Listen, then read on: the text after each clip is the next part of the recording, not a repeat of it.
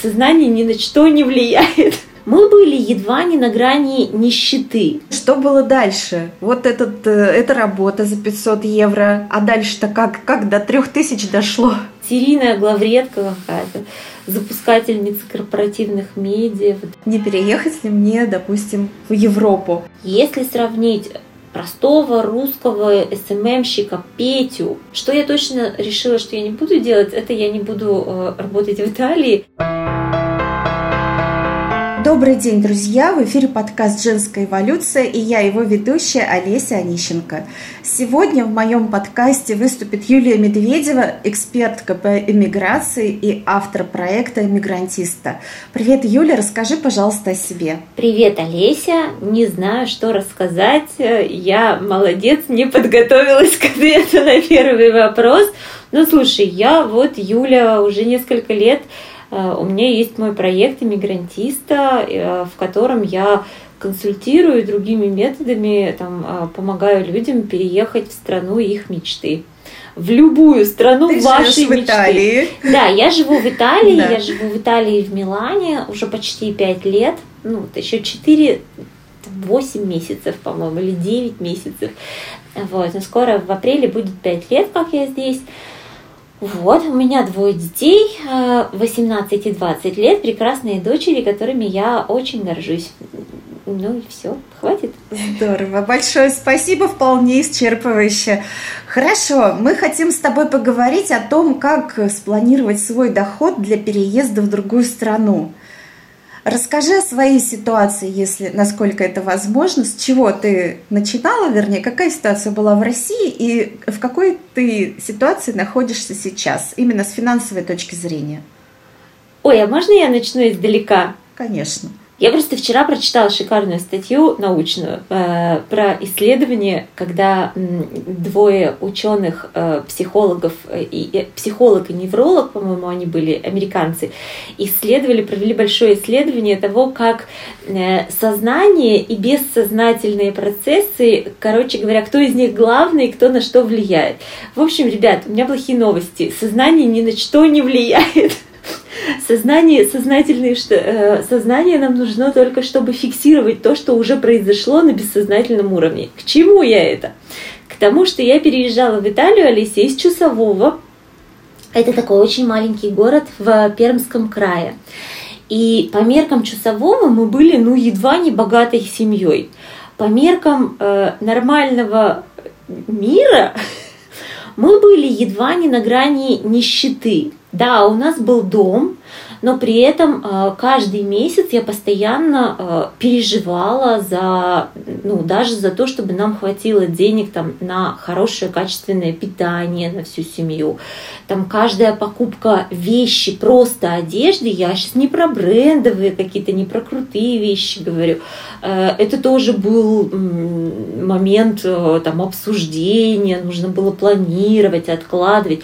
То есть мы буквально не могли обеспечить себе базовые потребности вот так, чтобы просто не думать, не думать о расходах на еду, не думать о расходах на одежду, на обычную одежду, которая нужна и так далее. И моя зарплата, я вообще в последнее время э, не работала в часовом, потому что вся моя работа заканчивалась зарплатой типа ну, там 12 тысяч, это была, по-моему, самая большая зарплата, которую я зарабатывала.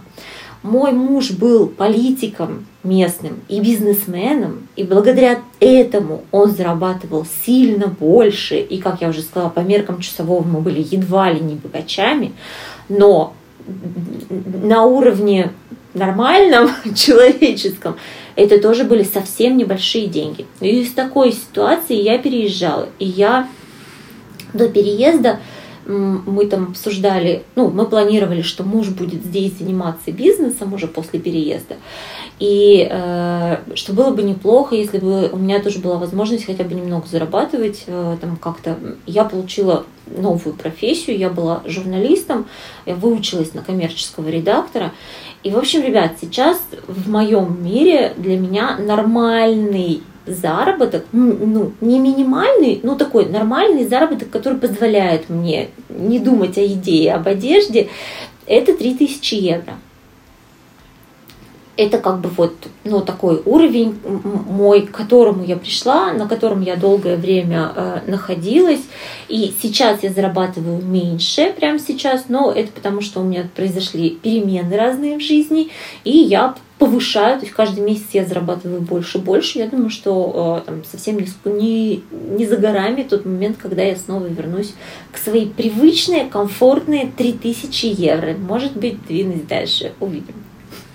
Супер. Скажи, вот получается, что ты практически с нулевым личным доходом переезжала в Италию, да? И весь рост твоего дохода происходил уже в Италии. Ты можешь поделиться, как это было? Ну, на самом деле не совсем так, уж прям если совсем-совсем точно все фактик к фактику, то э, первую свою удаленную работу с более-менее для России приличным доходом, э, тогда это было около 500 евро, э, я зарабатывала, но курс был другой, то есть я сейчас не скажу, сколько это было в рублях, я уже не помню, если честно. Вот, у меня осталось в голове вот эти 500 евро. Я нашла прямо в момент переезда. Я начала работать э, на своей новой работе тогда 1 мая, там не 1, с 4 мая э, с рабочего дня. Вот, соответственно, в апреле там я проходила все собеседования, и параллельно в это же время я переезжала в Италию. То есть нельзя сказать, что прям совсем вот начался мой рост дохода уже в Италии. Нет, он вроде бы чуть-чуть, можно сказать, раньше или прям вот в момент переезда. Но в тот момент эти 500 евро мне казались ошеньки какой вообще волшебностью, просто какой-то, не знаю, огромным достижением супер. Ну, как бы оно и было достижение, правда. А что за работа это была? И какие твои предыдущие квалификации, какой опыт помог эту работу найти? Получить? Ну, как я сказала, что я всегда была журналистом. Э, к сожалению, журналистика в России это не та работа, даже в каких-то крупных э, изданиях, это не та работа, которая приносит эм, большие деньги. Ну, а уж если мы будем говорить о региональных и местных СМИ, то там вот как совсем копеечные доходы у журналистов. Э, я думала о том, чтобы уйти в коммерческий все не знаю, в копирайтинг или во что-то похожее, меня смущало в этом то, что в большинстве случаев информация, которая доходила до меня, это типа там 200 рублей за тысячу знаков или в таком духе, и в какой-то, ну, ну, типа, все началось с того, что я начала изучать этот рынок, начала изучать э, возможности, подписываться на людей, на успешных в этой сфере. Так я узнала о школе э, редакторов, Максима Ильяхова. И вот ее я закончила. В процессе, пока я училась еще в этой школе редакторов, я вот нашла эту работу первую. Это был, э, я была e-mail маркетологом в крупной э, онлайн. Ой, ну ладно, я скажу уже первый раз. Олеся, это эксклюзивочка в вашем э, подкасте. Я еще никому не называла своего первого работодателя ну, первого работодателя в э, сфере коммерческой редактуры. Это была нетология, известная нам всем. Вот, я безумно радовалась, потому что мне казалось, что ну все, это прям работодатель моей мечты. Проработала, к сожалению, я в нетологии совсем немного, несколько месяцев всего, потому что я продолжала учиться в школе редакторов, начала потихонечку фрилансить на параллели и поняла, что фриланс мне принесет гораздо больше денег, если я уйду полностью на фриланс. Ну и, в общем, мы с коллегами на дружеской ноте расстались. Э, мне до сих пор немножечко стыдно, что я так быстро сбежала от них. Вот. Но я очень надеюсь, что они не обижаются. Понятно, слушай, но это интересно, конечно, нетология – это достаточно известная структура. Расскажи, что было дальше? Вот этот, э, эта работа за 500 евро, а дальше-то как, как до 3000 дошло? А, а дальше я развелась. Вообще, э, к чему еще была вводочка про сознательное и бессознательное? Э, у нас, когда была конференция иммигрантская, одна из эксперток, которая выступала, произнесла фразу, я теперь с этой фразой бегаю прям как с писаной торбой. «Э, рассол делает огурец. Вот это как раз про бессознательное, про то, что наш опыт, который мы проживаем, там, наши какие-то знания, которые мы получаем, они где-то там у нас в голове откладываются, и потом они влияют на наши решения, чувства, действия и так далее, только мы этого не осознаем. Оно там все на автоматике в голове происходит. Когда ты живешь в часовом, и, извините, 50 тысяч кажется тебе зарплатой просто супер богической, до которой, ну, дай бог бы добраться, это вот прям вообще супер потолок, э, ну, ты действуешь соответственно. Эта планка в 50 тысяч, она стоит, и она никогда, ну вот у меня, например, она была вот именно такой. Когда ты переезжаешь куда-нибудь, ну, вот я переехала в Милан, и я увидела, извините, сейчас без оценочных каких-то суждений по поводу профессии, все профессии хороши, но тогда для меня было шоком увидеть почтальона, который зарабатывает тысячу евро. Почтальона! Э, педагога в школе, преподавателя, учителя, который зарабатывает полторы-две тысячи евро. Ну, как бы сравните, да, с теми зарплатами, к которым я в принципе привыкла. Это очень сильно повлияло на мою голову, и на мои вот эти вот все планки, и на, моё, на мою оценку собственного труда. Вообще в Европе, ну и в большинстве развитых стран, труд человеческий – это самая дорогая вещь. Вещи стоят дешево, а чей-нибудь труд стоит очень дорого. Вот. И это повлияло. Ну и второй момент, я развелась, осталась одна с двумя детьми, и как бы на 500 евро мы вообще никак в Милане не выживали. Сорямба, ребята. Я вот посчитала, и я себе сказала, что мне надо две с половиной тысячи, чтобы вот прям все, чики-пики, все счета были оплачены. Вот. Ну, а лучше три, чтобы еще там на себя оставалось что-нибудь на удовольствие. Ну, собственно, наверное. А, то есть три тысячи это на троих нормальный доход? Или на сколько? Ну, в Милане втроем на три тысячи можно нормально жить, да. Ну, типа тысяча на человека это норм. Хорошо, понятно. А, это уже после вычета налогов или до? Не, конечно, после Я вычета знаю, что это важно. На, налогов. После. Да. То есть чистыми Ну, прям. тут, Алиса, тут такие налоги, что если ты начнешь до, то тебе, то есть твои тысячи тебе останется только на покушать. Понимаю, конечно. Хорошо, ну и дальше что было? Ну, все. Когда ты посчитала, сколько тебе нужно, что ты делала после? Сейчас очень банальный ответ. Впахивала. Ага. Ну, ты искала подобные же, как это, какие-то заработки на фрилансе? Как это было? Ну, я очень долго работала на фрилансе, достаточно долго работала на фрилансе, да, искала, типа, писала статьи, редактировала статьи, потом начала первым журналом э, медиа коммерческим, который я запускала как главред, был журнал «Профит» банка «Акбарс». При этом я полгода бесплатно, скажем, окучивала Акбарс. Я не окучивала, просто э, помогала тогдашнему менеджеру, который запускал этот журнал, помогала ему там решать всякие организационные вопросы и так далее. Бесплатно, полгода, в надежде, что если у него все получится, то, скорее всего, он возьмет меня главным редактором. Ну, как бы так и получилось. Я стала главным редактором в Акбарсе, запустили мы с ним вместе это медиа. Вот, и с него уже там дальше пошло-поехало, потому что когда ты делаешь хотя бы одну какую-то такую значимую, заметную, скажем, на рынке вещь, вот, дальше уже достаточно легко. К тебе уже работа, работа сама начинает приходить. Ко мне она пришла в виде Максима Ильяхова, который позвал меня стать первой шеф-редакторкой в Тинькофф журнале, э, помогать ему с выпуском статей. Вот, потом Билайн, тут практически все одновременно случилось. э, Билайн, ну и там вишенкой последним э, был Яндекс Маркет со, своим журналом маркета. В общем, я такая стала серийная главредка какая-то, запускательница корпоративных медиа, вот это вот все. Вот. Выросшая из ну, обычной местечковой журналистки. Мгм, Спасибо. Так, а была ли какая-то работа с помогающими практиками? Кто тебе помогал менять именно свои установки, свое сознание, свои какие-то привычки, может быть, финансовые? Слушай, не было у меня ничего этого, я только сейчас, наверное, в последнее время этим всем занялась. Ну, как бы, я не знаю, если у тебя же есть дети, мне кажется, что в женщинам в этом плане не нужны никакие супер работа с кем-нибудь, там, с помогающими практиками, с кем-то еще. Когда у тебя есть выбор, вот у меня был выбор, двое детей, я в Милане с ними – либо я сейчас что-то делаю и начинаю нормально зарабатывать, и мы можем продолжать жить в Милане, либо я вот с этими двумя подростками возвращаюсь обратно в Чусовой и даю им то будущее, которое, собственно, могу дать в Чусовом.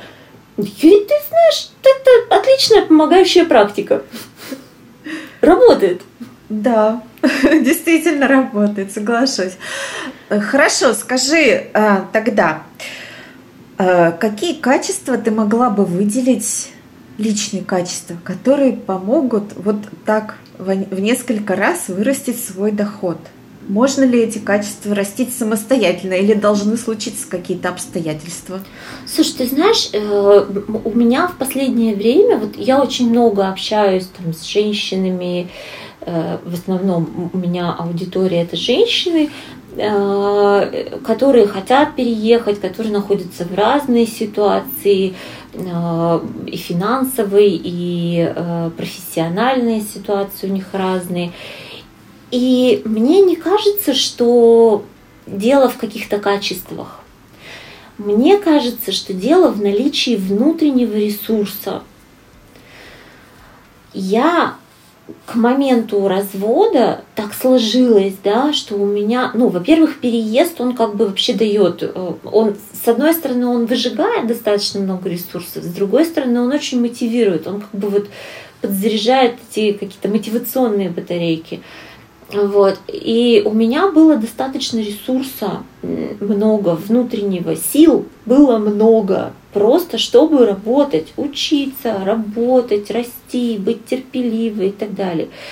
И я заметила, что, ну вот часто говорят, там, у меня не получается, я не вижу выхода там или чего-то, не потому что человек какой-то, у него нет там каких-то качеств или чего-нибудь, у нее, как правило, да, а потому что просто нету сил, потому что на, там, на человеке семья вся, весь быт, плюс работа какая-нибудь сложная, плюс очень сильно сжирает наш внутренний заряд, там вот какая-то неустроенность, страхи, тревоги, будущее непонятное. Вот это вот все у человека просто нету сил.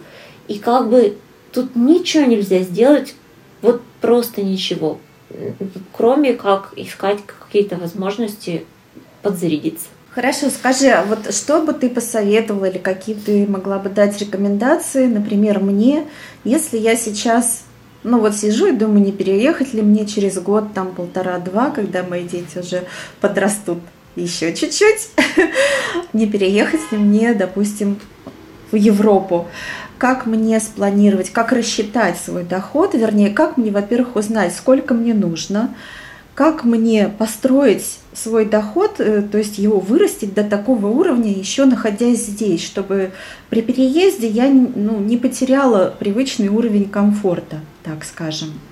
Возможно ли это? Э, смотри, во-первых, как посчитать это, вот посчитать это самая простая часть этой задачи. Ты там есть э, сайт Numbeo, я его всем рассказываю, где прям по городам, не просто даже не по странам, а прям по городам. Можно сравнить цены, можно посмотреть, сколько стоит все. Еда, аренда, одежда, услуги, связь, коммуналка и так далее. То есть ты просто можешь зайти на этот сайт и э, посчитать там э, сколько тебе денег надо для комфортной жизни вдвоем, втроем, в пятером в каком-то определенном городе, либо в стране, если ты еще не выбрала э, определенный город. Тогда тебе покажет сайт там, среднее значение по этой стране. Вот. Если мы говорим про Европу, то ну, в более или менее большом городе тысяча на человека это норм. Если ты один, то чуть побольше, потому что э, одному придется снимать квартиру, э, и это ну, чуть-чуть подороже, да. Если мы говорим про города какие-нибудь поменьше, то там можно даже в меньшие суммы прям нормально уложиться. Ну, типа, там где-нибудь в провинции на 500 евро с человека вполне себе можно жить. При этом все будет хорошо и замечательно. И, и провинция, конечно, европейская, это совсем не чусовой, ребята, вообще нет. Ну подожди, 500 евро это что-то даже по нашим меркам совсем немного. Естественно. Я имею в виду по меркам большого города у нас. Если ты сравниваешь с Москвой там, или с Питером, то, конечно, это немного. Нет, да. Это, это совсем небольшие деньги. Вот. Ну, типа, это, это может быть первое заблуждение, с которым там многие, может быть, первое опасение, ой, там все дороже. Нет, там все не дороже. Аренда точно не дороже. Часто дешевле. Ну, там и аренда, и покупка. Э, продукты точно не дороже, э, они не дешевле, мы сравнивали цены, примерно одинаковые цены, но при этом качество здешних продуктов, конечно, ну, то есть то те, если ты привыкла есть качественные продукты, то ты тратишь сильно больше денег. Если ты закупаешься в ближайшем обычном супермаркете в России и как бы не сильно смотришь на качество продуктов, то будет примерно так же, как вот в Европе в обычном супермаркете, только в Европе в обычном супермаркете, как в азбуке вкуса продукты примерно. Угу, вот. Угу. Деш... Сильно дешевле одежда. В Европе это связано с налогами. Э, в России вся импортная одежда сильно дороже, примерно на 20-30%. И дороже в Европе, как я сказала, труд, это все услуги, которые ты будешь брать э, у других людей, они тебе будут стоить дороже. И дороже в Европе связь, транспорт из-за бензина, коммуналка сильно дороже – и электроника дороже. Вот эти вот штуки. Но угу. это, ну, то есть то на то примерно получается то же самое. То есть я бы не сказала, что там в Европе жить сильно дороже, чем в России. Зависит от размера города, зависит от этого всего. При этом европейская, повторю еще раз, провинция ну, там есть все бутики, там есть все рестораны, там прекрасные пешеходные дороги, все очень красиво, мило, приятно, садики, цветочки, лютики. Ну, в общем, это, конечно, совсем другое, не то, что мы видим в российской провинции, к сожалению. Вот, это раз. Второй, вторая часть, как э, увеличить доход, что делать с доходом. Тут смотри, есть три варианта. Ну, не три варианта, а может быть три ситуации. Ситуация номер раз. Ты э, фрилансер там, или самозанятая, э, что-то в этом роде, не по найму работаешь. Работаешь с российскими клиентами.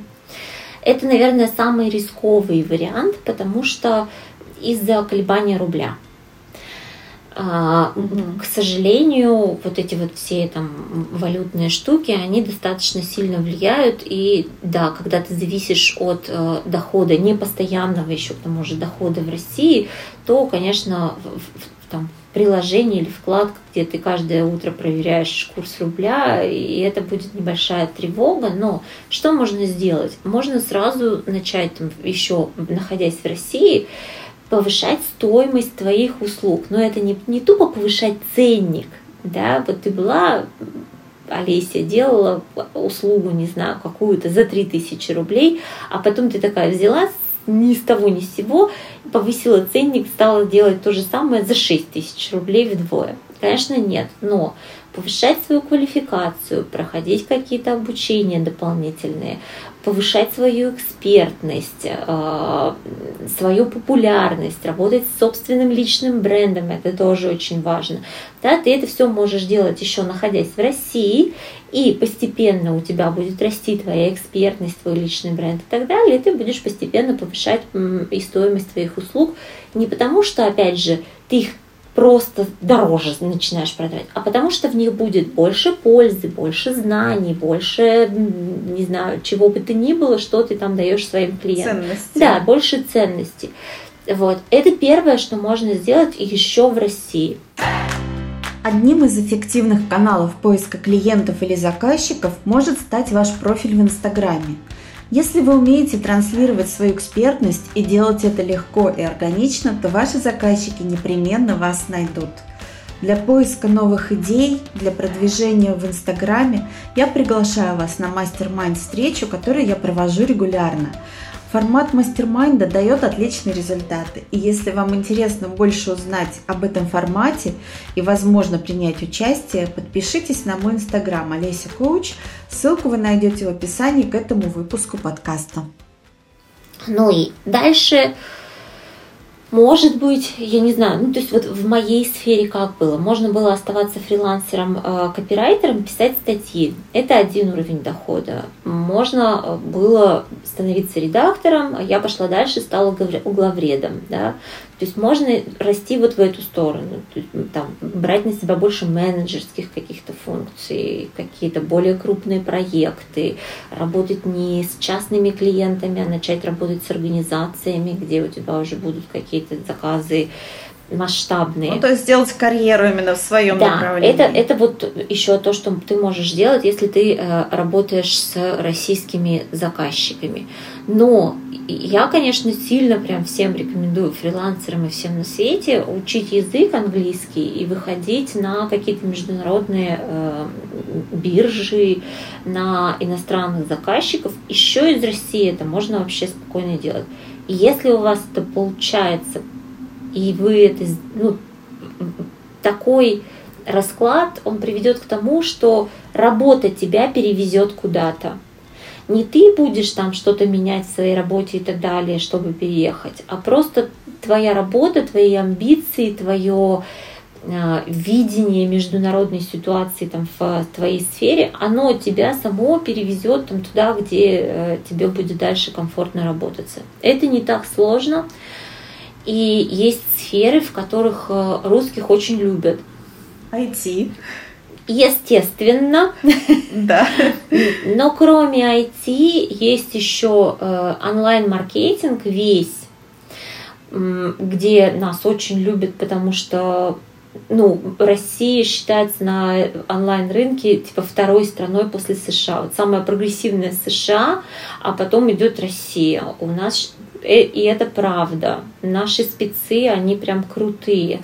Просто нужно, опять же, нужно быть в контексте, нужно повышать все время там свою насмотренность, знания, тренды, вот это вот все. Если сравнить простого русского СММщика Петю и крутого, не знаю, итальянского СММ-ментора, э, супер крутого выступающего на ТЭТ-токе местном и так далее, там Джованни какого-нибудь, Петя СММщик сделает Джованни по всем вообще пунктам, абсолютно. Мы знаем очень много, мы, ну вот в маркетинге э, э, русские прям очень рулят. И это там любой, и контент-маркетинг и так далее. Русских любят в дизайне, в любом. А, фотографы, ну, вот весь визуал. Нас тоже в этом любят. Э, единственное, что за нами есть молва о нашей безалаберности. Поэтому тут очень важно наработать э, собственную личную репутацию. Там работаете вы на бирже, либо вы работаете как-то иначе, чтобы у вас была прям вот репутация того человека, который все делает в срок, который не пропускает дедлайны, который не сливается от общения, там низко не выключает телефон и не скрывается от заказчиков. Вот это вот все. Вот, это прям очень важная штука. Если у вас есть такое, такая репутация, все круто. Ну, делаете себе красивое портфолио и идете вперед. Куда не стоит соваться, это дизайн э, вещей в плане и одежды, и там предметов мебели, и интерьера, вот этого всего. Я говорю с точки зрения миланской жительницы, конечно, Тут никто на русского дизайнера интерьеров даже не посмотрит. Ну, похихикают, наверное. При этом это не значит, что все, дизайнерам интерьеров переезжать нельзя и надо пойти и менять полностью свою профессию. Э, я недавно консультировала клиентку, которая из дизайнера интерьеров сейчас переучивается в очень соседнюю, похожую нишу организация пространства практически то же самое, только от красоты она как бы в практичность да, уходит больше. И вот в этом месте, во-первых, это сейчас очень модная, востребованная штука. Теперь все заказывают себе организатора пространства, чтобы он прибрался им в гардеробе, там на кухне ящички расставил и вот это вот все. Вот. А во-вторых, э, здесь, опять же, очень норм относится к любым иностранцам, потому что спасибо Марии Конго, которая доказала, что можно независимо от э, твоего происхождения, можно быть крутым спецом в этом, в этом деле. Вот. Ну и там видео, например, все очень любят э, почему-то русских видеографов, э, монтажеров, вот это вот все, принципе, считается, что мы это классно умеем делать. Вот. И третья ситуация – это если ты работаешь по найму и планируешь продолжать работать по найму. Ну, тут как бы все вообще просто. Нужно обязательно выучить язык той страны, в которую ты переезжаешь. Выучить его на хорошем уровне, чтобы позволяло общаться с коллегами сразу нормально, не беме кого куда. Вот. И самое простое это сделать себе страничку в LinkedIn и развивать ее. LinkedIn в России запрещен. Но он работает. работает. Он работает, работает. можно вы... Его используют нормально. То есть он как бы официально заблокирован, но его можно использовать. VPN-очку подключаешь, все делаешь да. красивенько и начинаешь публиковать там публикации на том языке, в который ты стран, в страну хочешь переехать, какие-то небольшие профессиональные заметки, репосты, ла-ла-ла, развиваешь активность. Ну, то есть создаешь себе репутацию еще находясь здесь. Мы это делаем все сейчас в России в Фейсбуке. Вот если ты в русский Фейсбук зайдешь, а ты в него заходишь часто, я вот сейчас реже стала заходить, э, то там как раз практически каждая вторая страничка это будет вот такая профессиональная витрина, где там человек рассказывает про свои достижения, недостижения, кейсы какие-то, все это вот в такой форме э, интересной сторителлингом, мы все научились сторителлингу. Вот. В Европе, на Западе, ну то есть не только в Европе, но и на Западе, все то же самое, только в LinkedIn нужно делать. То есть не надо там чего-то новое, непонятное, ой-ой-ешеньки. Нет, вы просто берете то, что вы делали в Фейсбуке, берете и делаете в LinkedIn, только не на русском языке, а на том языке, на каком, ну хотя бы на английском. Ну и надо, соответственно, создавать себе окружение из подписчиков и подписок э, на том языке той страны, в которую ты переезжаешь. Of так? course, да, ты создаешь. Да. Ну, то есть я не специалист по работе с LinkedIn, это все вот лично мой опыт там моих друзей, знакомых и так далее. Вот. Ты, вот опять же, ты все делаешь, все то же самое, что ты делаешь в Фейсбуке. Фаловишь коллег, они тебя фаловят в ответ, у тебя там создается в LinkedIn, это называется профессиональная сеть. Вот, у тебя там создается профессиональная сеть в твоем LinkedIn, просишь коллег подтвердить твои навыки, там ла-ла-ла, 3 рубля. Ну, все, все то же самое, что Все да. то же самое, вообще ничего нового нет. При этом, если там вы начнете это делать, если ты начнешь это делать активно прямо сейчас, то все может быть, что к концу 2021 года ты уже найдешь себе работу где-нибудь, не знаю, в Голландии или куда ты там хотела переехать, я забыла, извини. Вот. Э, и уже переедешь по приглашению твоего будущего работодателя, возможно, даже с какой-нибудь голубой картой. Вообще, опять же, всем кажется, что вот голубая карта, эм, иммиграция для высококвалифицированных специалистов, это все так сложно. Это вот все для айтишников, это все для них, а для простых смертных нет, нет, нет, это, это не для меня, в общем. На самом деле, если посмотреть эти списки профессий востребованных, там будут все профессии. Вот я еще ни разу не встречала ни одного человека, чья бы профессия либо прям вот актуальная профессия не была в этом списке, либо, ну, надо какой-нибудь курсик повышения квалификации, там, чуть-чуть ее как-нибудь эту профессию заострить, превратить в более современную, да, скажем, там, если вы заканчивали давно ни разу еще за всю мою практику такого не было. То есть это все вполне себе возможно. Мне кажется, что еди... главное, главный консерн это язык. Согласна с этим. Юля, хорошо, значит, мы э, выяснили, что для того, чтобы поддерживать хороший уровень дохода там, что-то нужно начать сделать, делать уже здесь, сейчас – Не обязательно. есть, либо растить репутацию, либо повышать свою профессиональную ценность, а, создавать соответствующее окружение, если ты собираешься работать по найму в новой стране и так далее. Расскажи, что у тебя сейчас, какая ситуация? Ты себя считаешь бизнес-вумен или как это можно назвать? Бизнес-герл. Слушай, во-первых, это не обязательно прям вот, что вот надо прямо из России все там начинать. Вообще нет. Вполне можно, если у вас там, у тебя есть возможность накопить каких-нибудь, э, не знаю, тысяч десять э, для жизни в первые полгода-год евро, вот, накопи, переедь, и здесь у тебя чакры все откроются, чакры в кавычках, вот, и, и ты увидишь сама уже здесь, находясь на месте, что востребовано, что не востребовано, кого куда. И здесь, в Европе, очень много бесплатных э, ресурсов, курсов, менторства, мероприятий и так далее, которые направлены на то, чтобы иммигрантов интегрировать в местный рынок труда. И этими ресурсами можно очень успешно пользоваться и очень быстро с их помощью ты сразу актуализируешь весь твой опыт из России здесь, в стране, в которую ты переехала, ты сразу находишь себе э, первую нетворкинговую сеть, создаешь ее да, здесь, и э, достаточно быстро, ну, там, часто бывают стажировки после каких-нибудь этих курсов бесплатных. Да, она тоже, возможно, будет бесплатной или с маленькой зарплатой, но через там 2-3 месяца стажировки ты э, вполне себе можешь остаться на этой работе, работать уже не в качестве стажера, ну и так далее. То есть не обязательно начинать делать из России. Это уж если совсем страшно, и подушки финансовые нет, то да, ну какую-то подушку надо. Если не финансовую, давайте профессиональную отрастим или что-нибудь еще. Вот. У меня сейчас ситуация такая, что я э, э, в этом году я уволилась из главредов.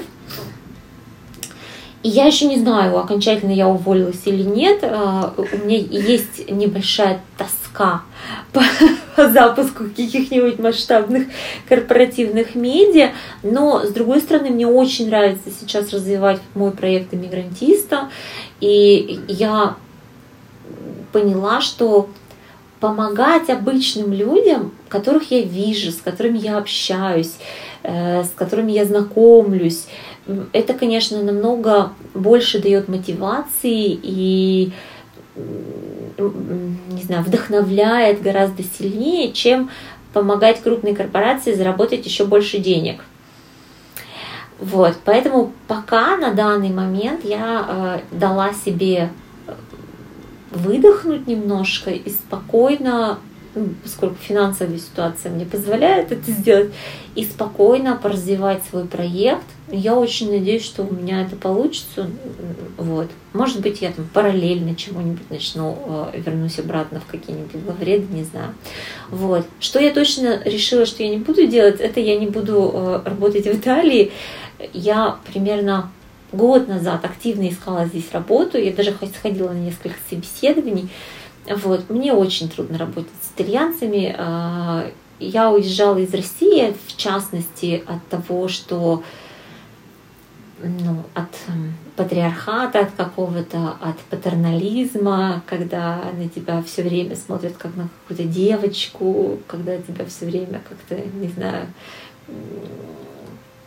вроде бы ну, типа, менторят там или что-то в этом роде, я от этого чуть чутка подустала. В России это происходит просто потому, что если ты женщина, вот. Если ты женщина, то где бы ты ни работала, обязательно найдется какой-нибудь мужчина, который тебе будет изо всех сил помогать, наставничать, там, ла-ла-ла, 3 рубля. Даже если он хуже тебя в три раза, он все равно будет это делать. Ну, может быть, чаще всего не один мужчина будет себя так вести. Вот. Итальянцы здесь ведут себя так же, только не потому, что я женщина, тут как-то с этим более или менее хотя тоже не идеально, но более или менее гораздо лучше, чем в России. Вот. Но здесь э, усугубляет мое иностранное происхождение. И я сходила на несколько собеседований, я пообщалась с этими прекрасными итальянскими мужчинами, руководителями, и я поняла, что я нет, не могу.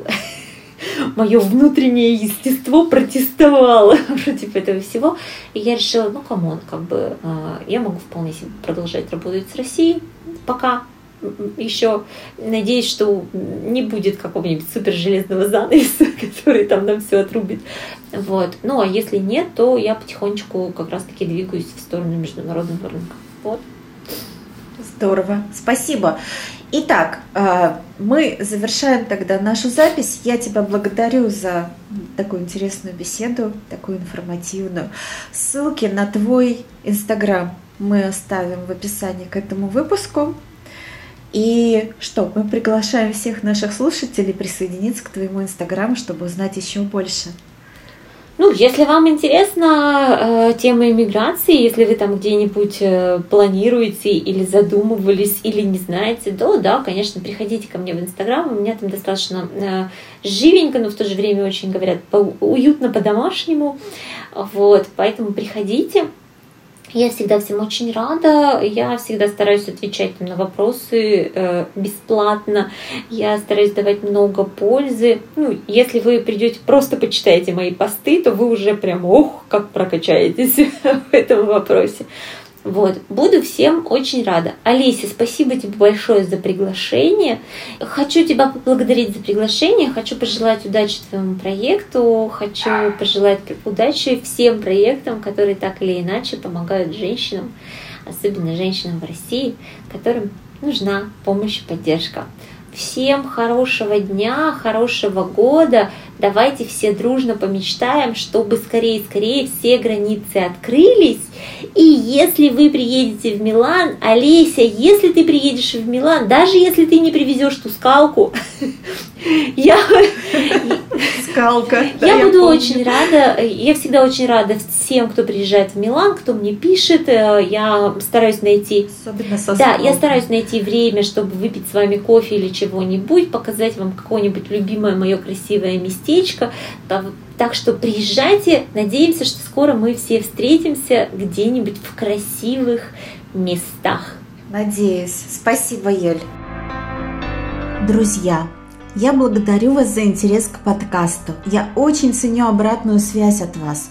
Если вам важны темы, которые я поднимаю, и они находят отклик в вашем сердце, пожалуйста, ставьте сердечки на подкаст-платформах, делитесь своими впечатлениями и предложениями в комментариях там же. Мне очень важно знать, что я делаю важное дело.